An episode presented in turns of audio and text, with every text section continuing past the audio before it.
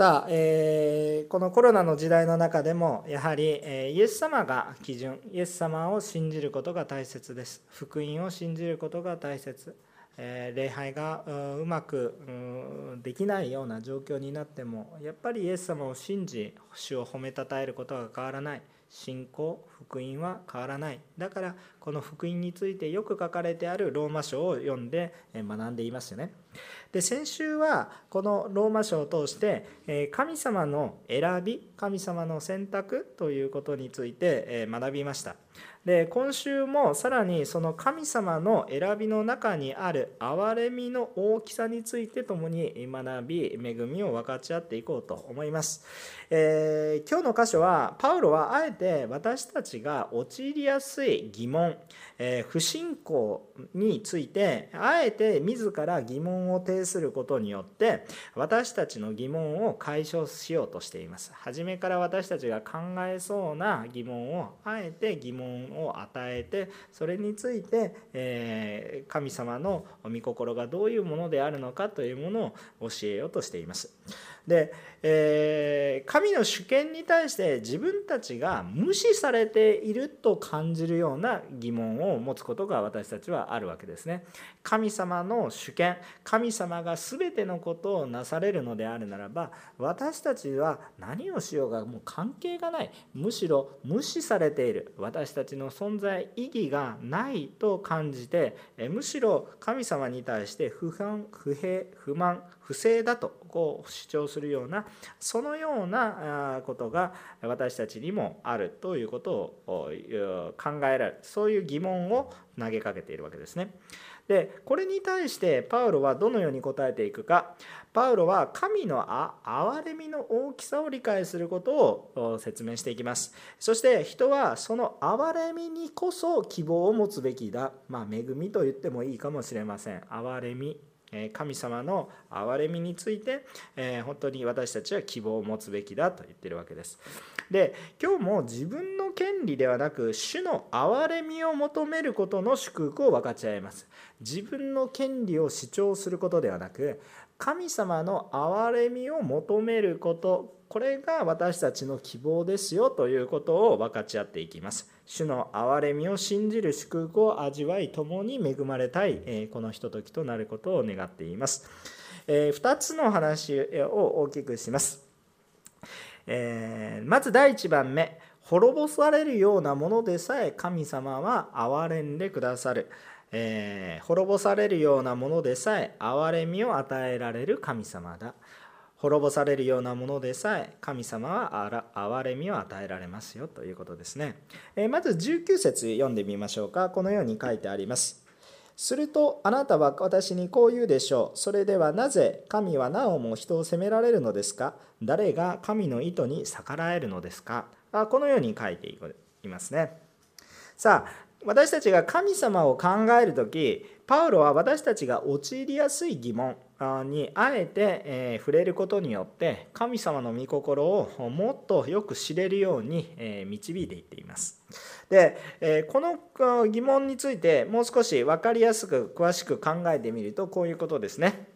えー、まああの主張の内容をちょっとメッセージ的に皆さんが受け取りやすい形にちょっと変えますこう、まあ、御言葉変えると怒られるかもしれませんが文脈上の話をします、え、神は全て御心のままにされますね。神様は御心のままにされるずっと19章を通して言ってきたことですね。神は全てを御心のままにする。じゃあ世に罪があるのはこれも神様がされたことだ。世に罪があるのは神様がされたことの結果で人には責任がない。だから人は悪くない。神が悪い。と思ってる人はいらっしゃいませんでしょうか？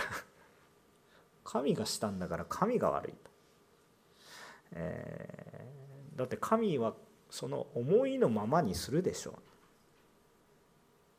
神が悪い。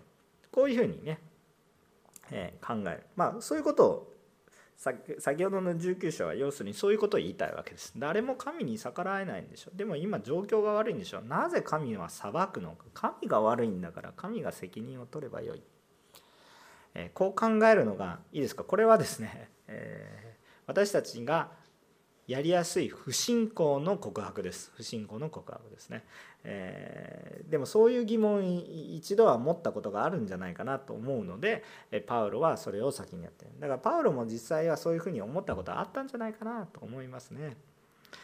えー、でこの不信仰になりやすいこの問いに対して、えー、まあこうパウロはどのように説明するかというと人間の限界をまず説明します。20節を見ます。20節にはこう書いてあります。人よ神に言い返すあなたは一体何者ですか？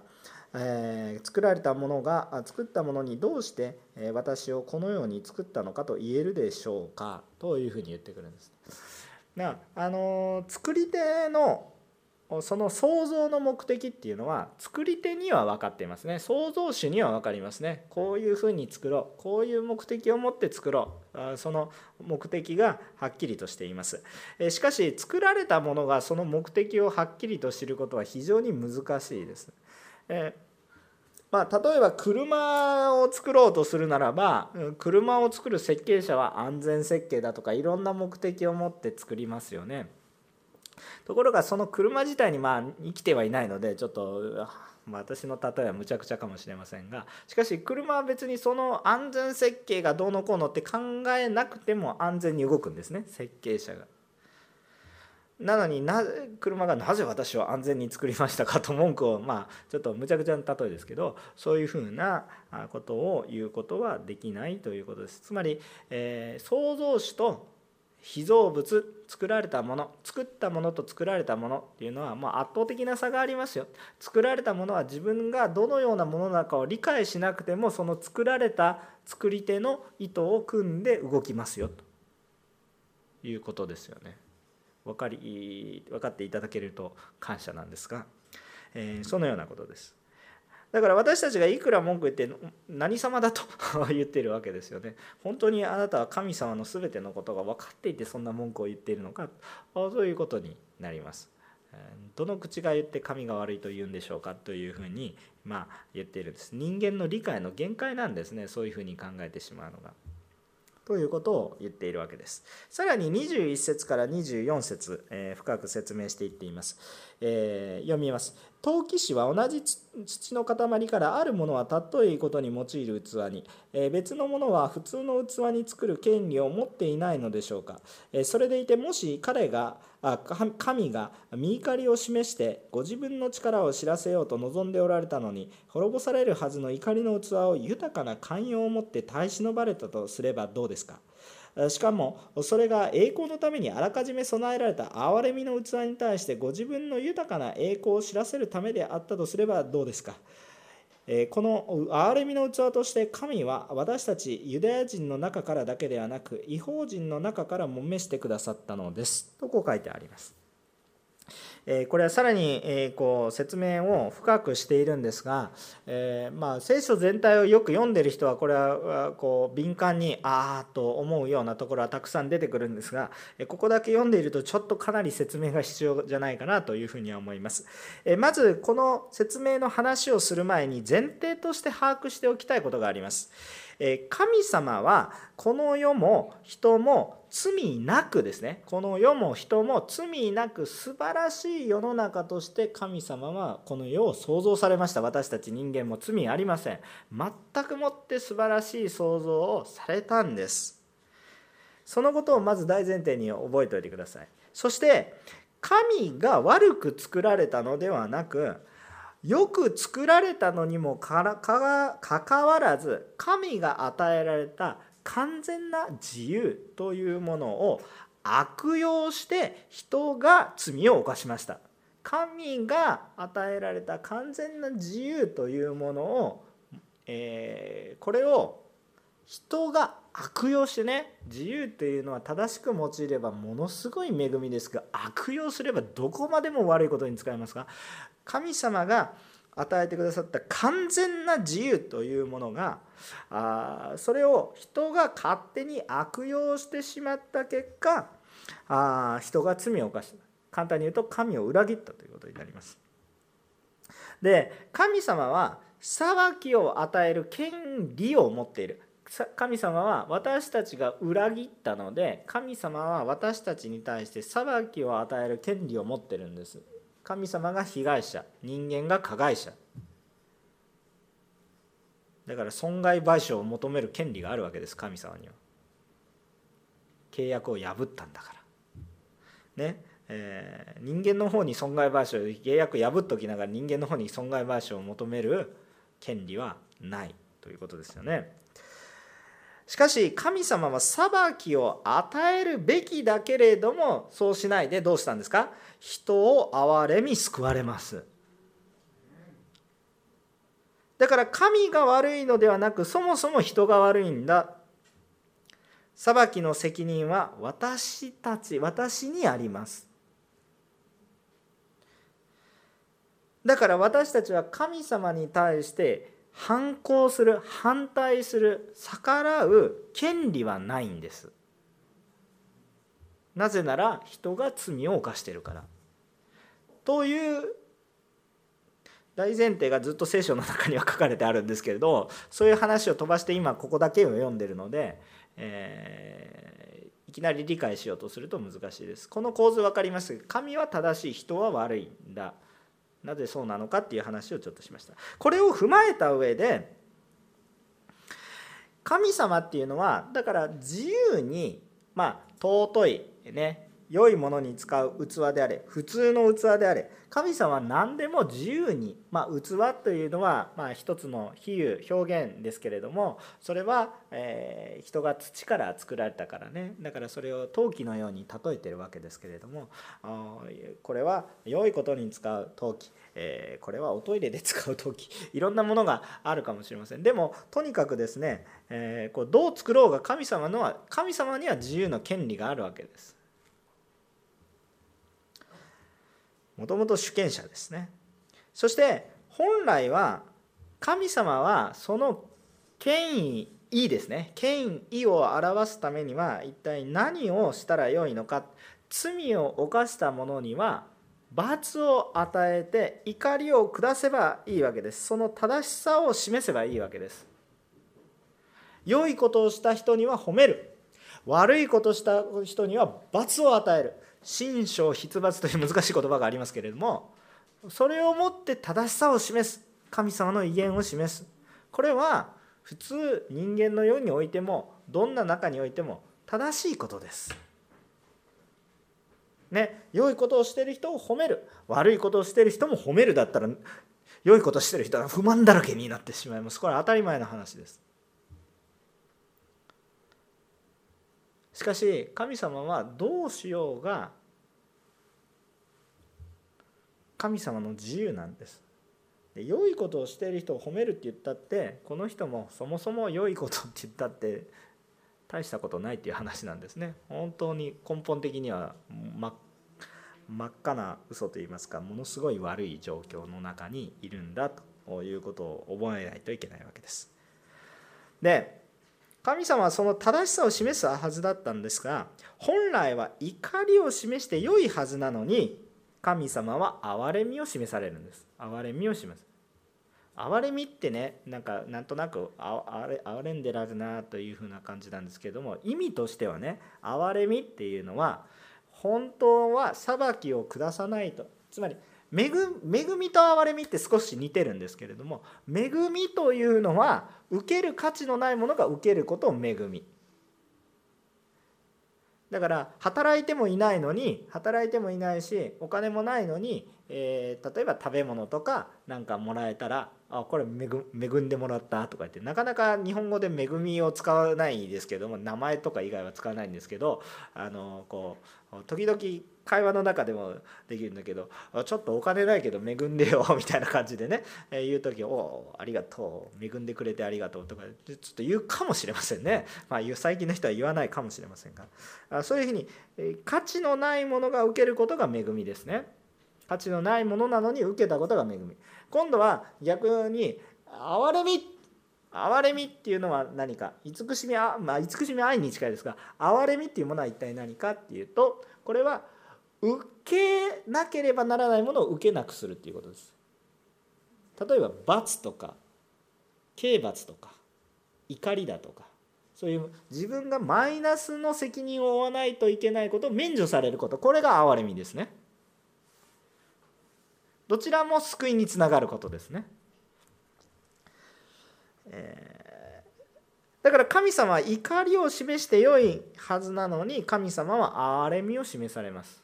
つまりその怒りを下さらないということになります。そもそもですね先ほどの前提に立つと全ての人は怒りの器です。神様が怒りをぶつけて良い人なんです、えー、牧師例外ではありません。あの真っ只中にいると思います。皆さんも例外ではありません。そもそも神様は皆さんに怒りをぶつけて良いものなんです。陶芸家がね失敗作をねバンバン割るでしょ。ちょっと気に入らない。いやそれ使えば使えるのになと思うんですけどやっぱりこのやっぱり自分の名を汚すので自分が許せないわけですよ。正しくないわけです。これは自分の理想ではない。そしたらもうバンバンバンバン割っていくんです。で理想の1個だけポンって。その何百個何千個っていうのがバンバン割られてね1個だけわこれよかった。それはまあ人間のやることです。まあ、悪いとも言いませんけど正しいのかもしれませんねある意味においては。でもそのようにして私たちを神様が扱ったら全全滅します。全部ダメです。全部割られます。しかし神様はその賭けだらけの器の私たち怒りを受ける私たちを憐れみを受ける器として用いてくれます。神様は自分の権威を正しさを表現することによって表すというよりも憐れみを持って表しそこに愛を持って神の偉大さを表せます。正しさを表すならばそこに割れたものしかない。もう全てに用いるべき場所がなくなってしまう。しかし憐れみを持って触れられるので賭けだらけですけど全てのものが用いられる状況になる。こういうことなんですね。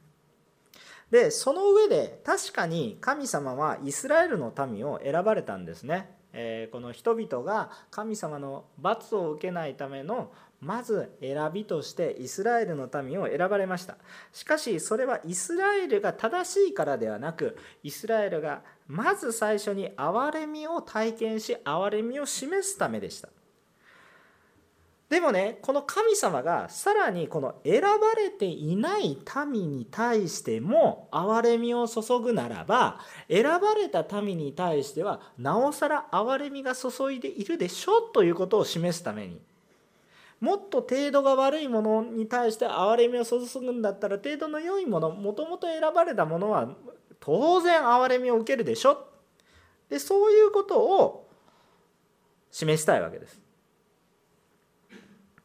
で先ほどの問いがありましてね、えーえー、とまあなぜ神は人を責められるのですか？誰が神の意図に逆らえるのですか？ちょっとこれ分かりやすい人はこっちの方が分かりやすいんですが、えー、ちょっとここしか読まない読んでないのでちょっと前後の文脈を考えながら先ほど私が問いをかけました。あパウルの疑問はこういう内容ですよと言いました。まあ聖書のことがの方が本当はいいんですよ。中身が濃いですからね。ただあのちょっと簡略化して、えー、説明しますと神は全てのことを御心のままにされる。世に罪があるのは神がされたことの結果で人には罪がない。人は悪くなく神が悪いという問いかけです。これに対する答えがちょっと進みます。ちょっと進むのはこれがどんどんどんどん答えをちょっとアップグレードしていくからです。これに対する答え。確かに神は全てのことを御心のままにされる。これは同じです。神様は全てのことを御心のままにされる。全ては神様の権威の中で行われていく。世に罪があるのがここからが変わります。人がありえない裏切りをした結果で人に責任がある。神がしたからではなくて人がありえない罪を犯した裏切りを犯した結果で人に責任がある。だから神は悪くなく人が悪い。しかし神は人を憐れまれる。というのがまず一つ一段階進んだ答えになります。これがだんだんアップグレードしていきますか。ら だからそのように書かれてるんですね。だから怒りの器を豊かな寛容を持って耐え忍ばれたとしたらどうですか、ね、そしてましてやユダヤ人だけじゃ初めに選ばれた民だけじゃなくて違法人もこの憐れみの器として選んでくださるんだったらどうですか？当然最初に選ばれた憐れみの器にあなたも憐れみを受けるでしょう。あなたは何様のつもりですか？あなたは権利を持ってるんですか？いや持ってないでしょ。あなたは裁かれる責任しか負ってないのに。神様は憐れんでくださってるんだよそのことをね私たちが覚えないといけないです。神が悪い神が悪いとか言って自分の権利を主張するんじゃなくて神様に憐れまれているものなんだということ自分の立ち位置自分の霊的な状況がよく分かればこれがどれほど大きな恵み感謝感謝さえすれど反抗する神に逆らう権利なんて私たちにはこうみじんもないわけなんですね。まあ、そのようなものだということを覚えたいと思います。さあ2番目の話をします。だんだん進んでいきます。2番目のポイントは自分の権利ではなく主の憐れみを信じる信仰です。自分の権利ではなく主の憐れみを信じる信仰を持ちましょうということです。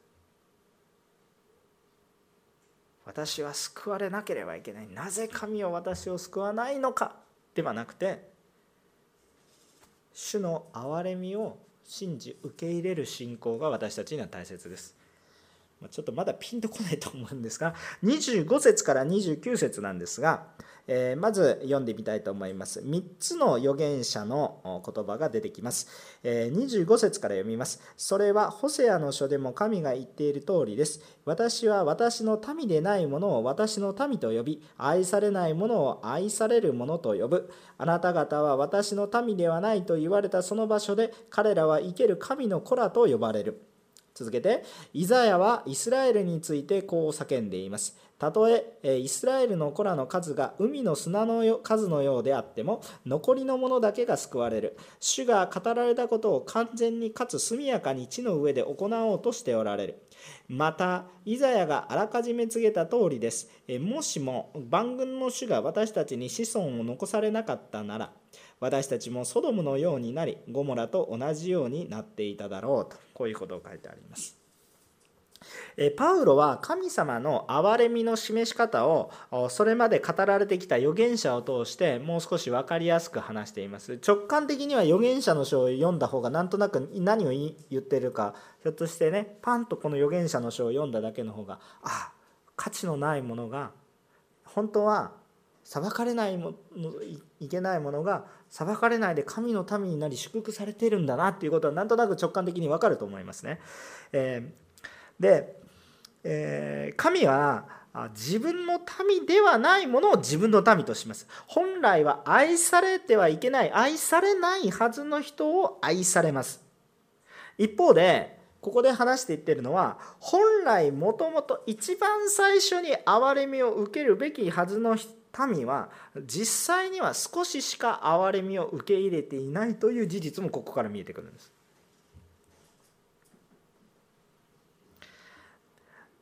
で神様は憐れみの器として最初の憐れみの器として備えたこれをモデルとして全ての人にねああの人たちが憐れまれるんだったら私たちも大丈夫だと思う人を先に選んだんです。憐れみの器として選ばれてそういうものがいたんですけれども憐れむこの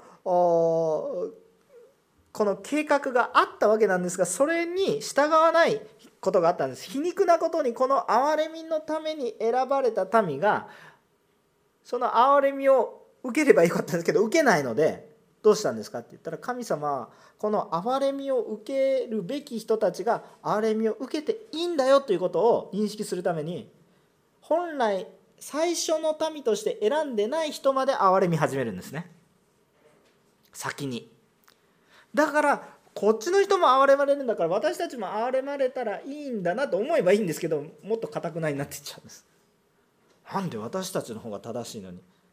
正しいことをした人は褒めるべきでしょ悪いことをした人は罰でしょなんで罰をください？なんで憐れむの？そういう心理です私たちの中にあるでしょそれは。聖書の例え話にもあるでしょいろいろ言えますけどね。朝からずっとブドウ畑にいた人と。夜ギリギリ最後に行ってブドウ畑に行ったりとか。同じ賃金をもらって初めから働いた人はブーブー文句を言う。構図が見えますか？同じことをずっと主は言われ続けてるんですけれどもで、えー、そういうこう厳しい状況が、まあ、この預言書を通して語られている内容なんですね。憐れまれない民って私の民でない違法人を私の民にしますよっていうそういう話ですよねだから違法人がたくさん憐れみを先に受けますよみたいな話で実際にユダヤ人は初めからずっと憐れみの民だと言われたんだけど実際に憐れみを受け信じる者は一握りしかいなかったというそういうことだったんですね。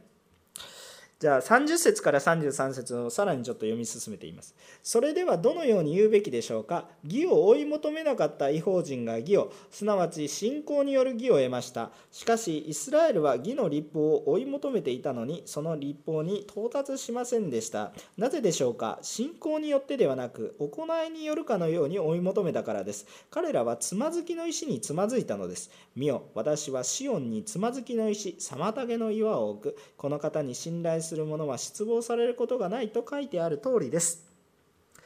でなんで最初に、えこの憐れみの器として選ばれた人たちがあんまり憐れめを受け入れなくてむしろ先にモデルにしようとした人たちがモデルにならなくてモデルにしようともしていなかった人たちがバンバンモデルになっていくのはなぜこういう逆転現象が起こるのはなぜでしょうかそれはイスラエルの人たちが自分の行いによる義。自分の行いによる義。つまり自分たちの行動に対しての権利を主張したからです。私はよくやった。だから神を私を救え。私を許せと主張したわけです。簡単に言うと。自分の権利を主張してるんです。先ほどから言いますけど人間に権利はないんです。そういう権利はないんですよ。罪人だから裏切ってるから加害者だから加害者が金をもらうっていう権利はないわけですよ。あまああのちょっと厳密なそんな法律論の話にならないんですけど基本的な感覚的な話をしてますけれども基本的に加害者から被害者からお金を奪う基本的にはありえない話ですよ。分かりますか？逆でしょ？被害者が加害者から賠償をもらうんですね。基本的にはそうですね。だから私たちにはこう自分 自分がこう命を得ていく罪の許しを得ていくっていう権利を主張するのがないんだけれどもあまりにも大きい罪を犯しているにかかわらずちょっとだけ良いことしたので 私はちょっとだけ良い人本当は良い人なんですみたいな話。むちゃくちゃ悪いことしてるんですけどちょっとだけ良いことして実は良い人なんです。だから私は救われる権利がある。こうもう論理的に破綻してるんですけどどこまでたっても罪深いんですけど欲深い姿が見えるわけですが自分の権利に対しての主張をしたんです。でパウロはこれをつまずきの石だと表現しましたねつまずきの石だと表現した。で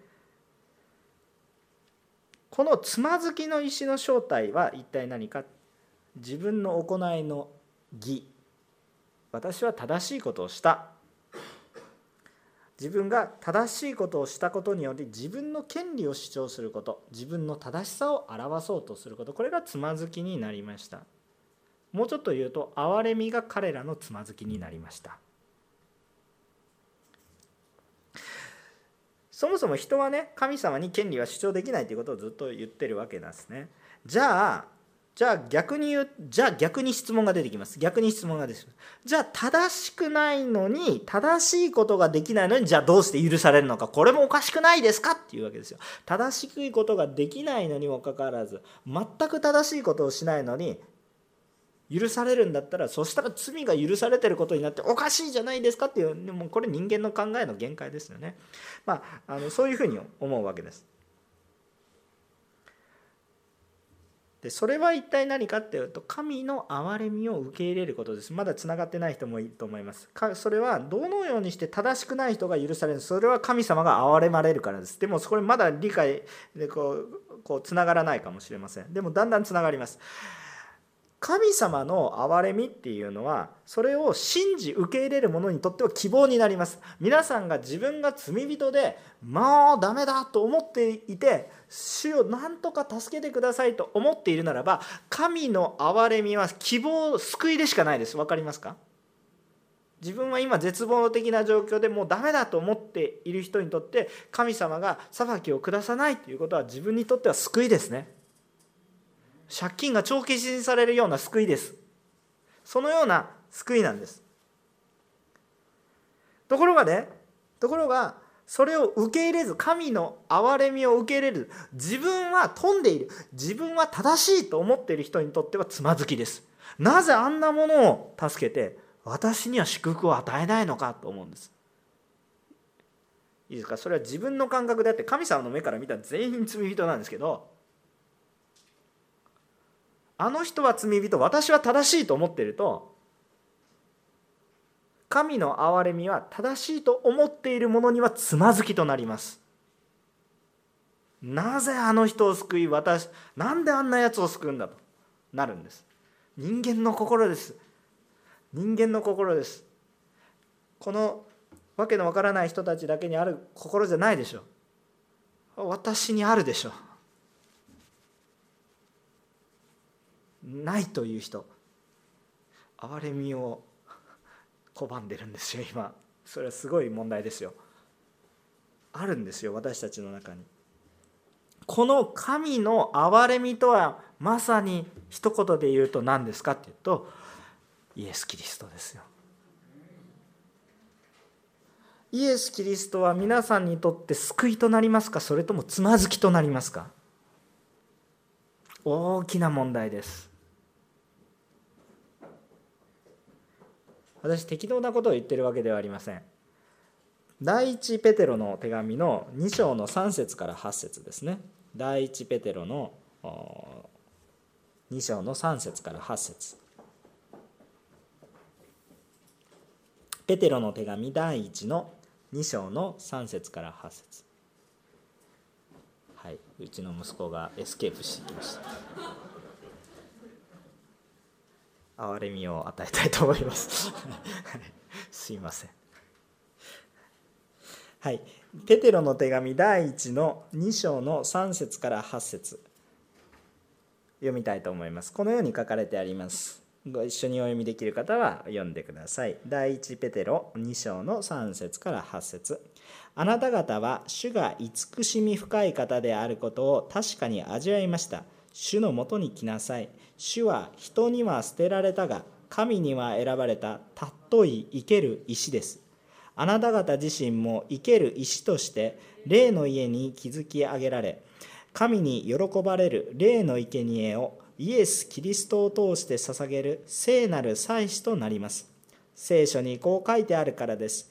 見よ私はシオンに選ばれた石尊い要石を据える。この方に信頼する者は決して失望されることがない。したがってこの石は信じているあなた方には尊いものですが信じていない人々にとっては家を建てる者たちが捨てた石それが要の石となったのでありそれはつまずきの石妨げの岩なのです。彼らがつまずくのは御言葉に従わないからでありまたそうなるように定められていたのです。アメン。この御言葉も難解な御言葉ですけど難しい言葉ですね何が難しいかってなぜ主はそのように初めから定められているのかなっていうのは理解するの難しいんですけど今の今日の聖書の御言葉と一緒に照らし合わせるとだんだん分かってきますよね。ああ主の定めの方が私たちの定めよりも私たちが考える正しさよりも多くの人が救われる。主の憐れみの方が私たちの常識より大きい人たくさんの人を救うんですね。からまずそのことをまあ主に信頼すること主を主の言葉を受け入れること主の憐れみを受け入れること。これを信じ受け入れるものであってほしいんですね。神様の憐れみの深さ慈しみ深さが私たちのつまずきにならないようにしたいと。なんであんな弱い人を助けるんですか？私は一生懸命やってるのにっていうそういう逆の妬みを起こさないようにしたい。神様が気前がいいから私は妬むんでしょうか？実は私にも与えられている恵みなんですね。それを拒否しないで受け入れるものであってほしいんです。あの人に祝福を与えるんだったら私にも。でもある時は私に敵対している人が神から祝福を受けます。なぜあの人に祝福を与えますか？でも敵対するような人にも祝福を与えるんだったら私にも祝福を与えておられるんだということを覚えます。そもそも罪の中にいてももう自分はダメだと思ってる人は神様を恵みにしか感じないのでそれはもう問題がないのであまりでも私たちが正しいと思ってる時にが危ないんですね。つまずくんです。さあ最初の質問がこういうふうに言いましたね。神は全て御心のままにされる。世に罪があるのは神のされたことの結果で人には責任がない。人は悪くなく神が悪い。だんだん言いながら恥ずかしくなってくる。ここまで話してくるともう恥ずかしい質問ですね。でも最初考えた時にそう考えたくもなるんですよね。神は全部御心のままにされる、うん、じゃあ私は何の意味があるのか。私の存在に意味があるのかと、ね、ど何したって無意味じゃないかと。全部神がされるんでしょ。う無意味でしょ。全て神があれあなたが勝手にしてください。それはね神様を信じ委ねてることではないです。神様に対して敵対しています。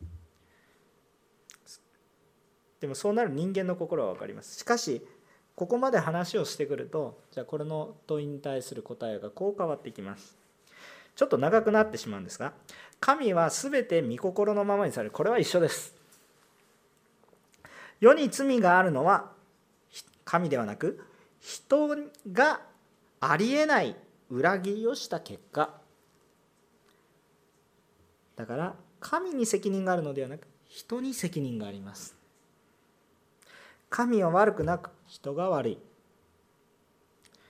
しかし神は人を憐れまれる。ここまではさっき言ったところですね。ここまでさっき言った。さらに進みました。さらにどういうふうに進んでいったんでしょうか。神は人を憐れまれる。それでも人はその憐れみを受け入れず自分で果たせない責任を自分で果たそうとする。しかし本当に許されるものは神の憐れみを受けるものだ。私は責任を負っていますがその責任自分で果たせないんです。だから結局神の憐れみを受けないといけないんです。でもそうなのにもかかわらず自分で私はしていると言って自分の権利を主張するんです。それは救いに預かる果たしではありません。私たちは憐れみを受けなければいけないんです。結論的な話をします。結論的な話と適用の話をします。まあ、今ずっと概念の話でね眠たくなってる人もいるかもしれません。神様は滅びる怒りの対象でさえ愛されます。憐れみを授け、そして救われます。神様は何をされたんでしょうか？神様は神様だけが持っている権利を放棄していいですか？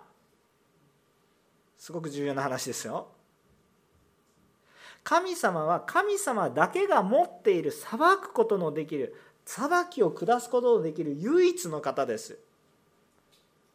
私たち人を裁くことはできません。だって同じ穴の無地なだから同じ悪悪者だから。汚いもので汚いものを拭いてるみたいな感じです。いくらとやっても拭うことはできない。拭う上は拭うほどまた別の汚さが残っている。そんな感じですね。神様だけが清い方なので罪を拭えば清くなります。しかし神様がその責任を負われますよね。だから神様がいいですか？神様は何をされたのか？憐れまれたんですけどもそれはどういうことか？ご自分にある権利を放棄していいですか？権利を放棄して人を憐れまれるんです。じゃあその権利を放棄しただけじゃなくて一体何なのかっていうと人が負うべき責任を負うということです。憐れみを与えるということは何かっていうとただ単にあなかったことにしようじゃなくて神様は正しい方なのでそこにある責任が生じていますね。賠償責任が生じていますね。この責任をなかったものにするんじゃなくてご自分で追われるんです。ありえないことです。自分が持っていったメリットを捨てるだけじゃなくてデメリットまで追われたんです。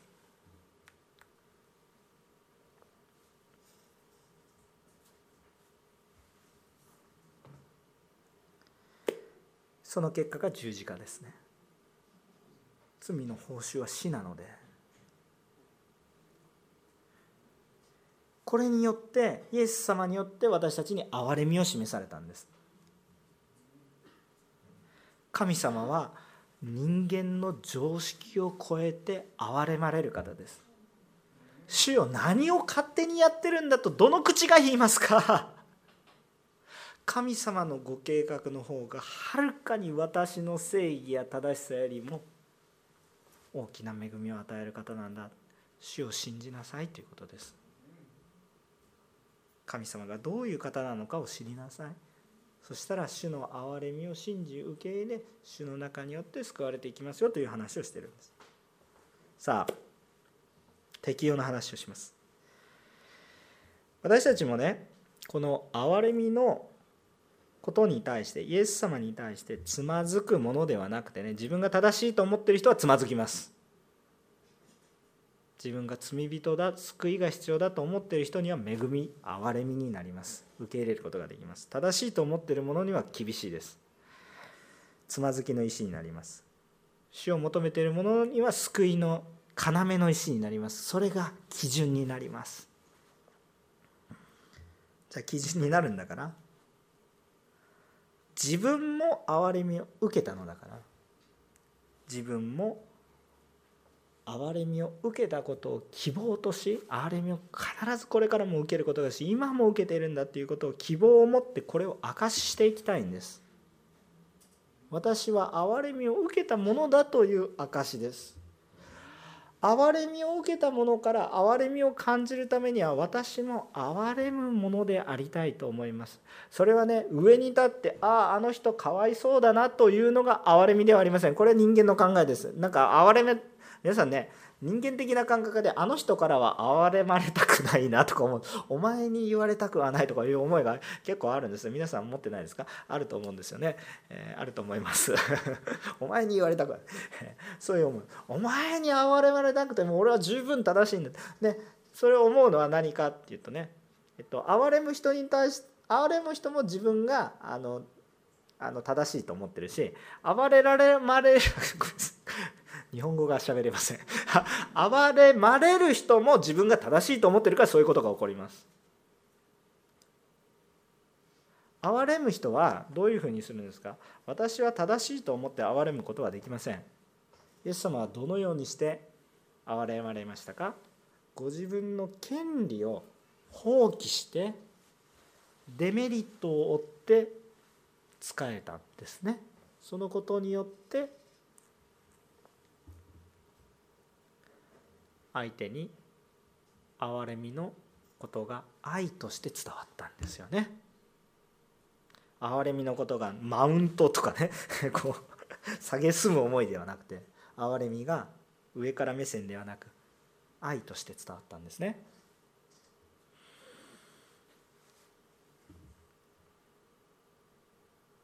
であるならばそれを証しそれを受けた私たちがそれを証しするものとなるならば私たちは一体どうなんですか？自分の権利を主張するのではなく権利はあってもそれを放棄し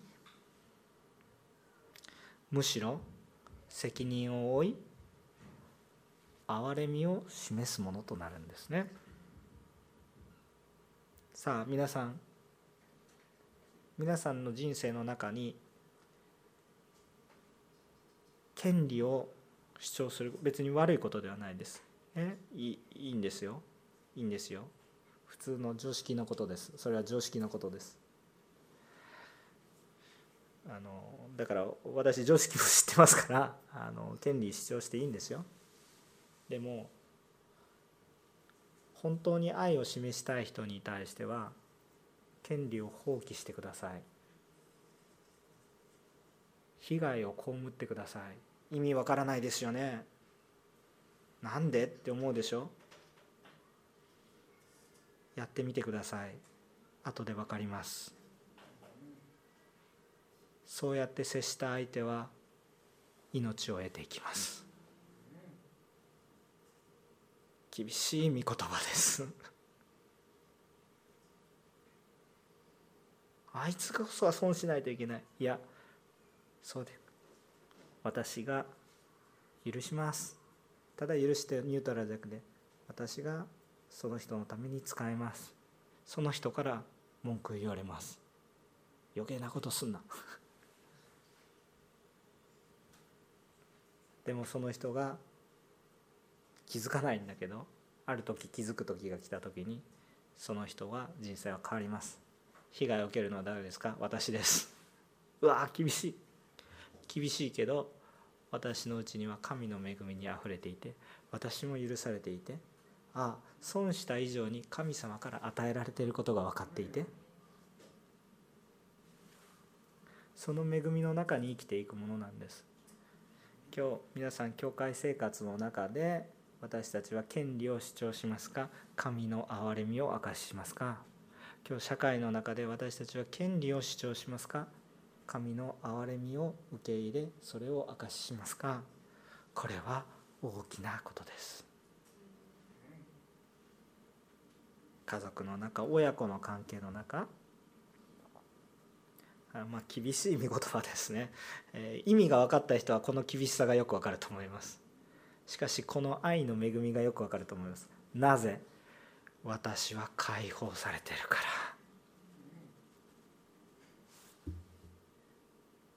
ら。ね、もちろん全部権利主張してはダメだとかいうことじゃないでしょ。ビジネスしてる時にいつも権利放棄放棄放棄してたら会社潰れますからね。あのそれだけではいけないことも思いますがしかし権利を放棄すべき時があります。愛を示す時があるんです。ちゃんと示しましょう。私もそのように救われたわけです。神様は常識を超えて私たちに憐れみを与え私たちを愛されます。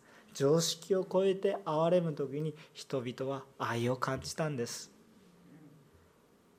私たちはイエス様じゃないから全部できないかもしれないけれどもしかし私のうちにイエス様いらっしゃるんだったら私にできなくてもイエス様が働いた時に憐れみの力が発動する。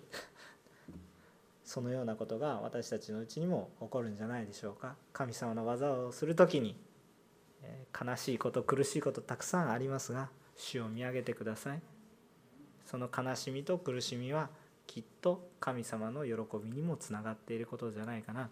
後になってその悲しみと苦しみは喜びの原動力になるんじゃないかな。そのようにも思います。どうぞ皆様が豊かに神様から憐れまれることを信じます。そして皆様が神様から憐れみを受け入れ信じてそしてまた神様の憐れみを明かしするお一人一人となることを心から信じ祝福したいと思います。お祈りします。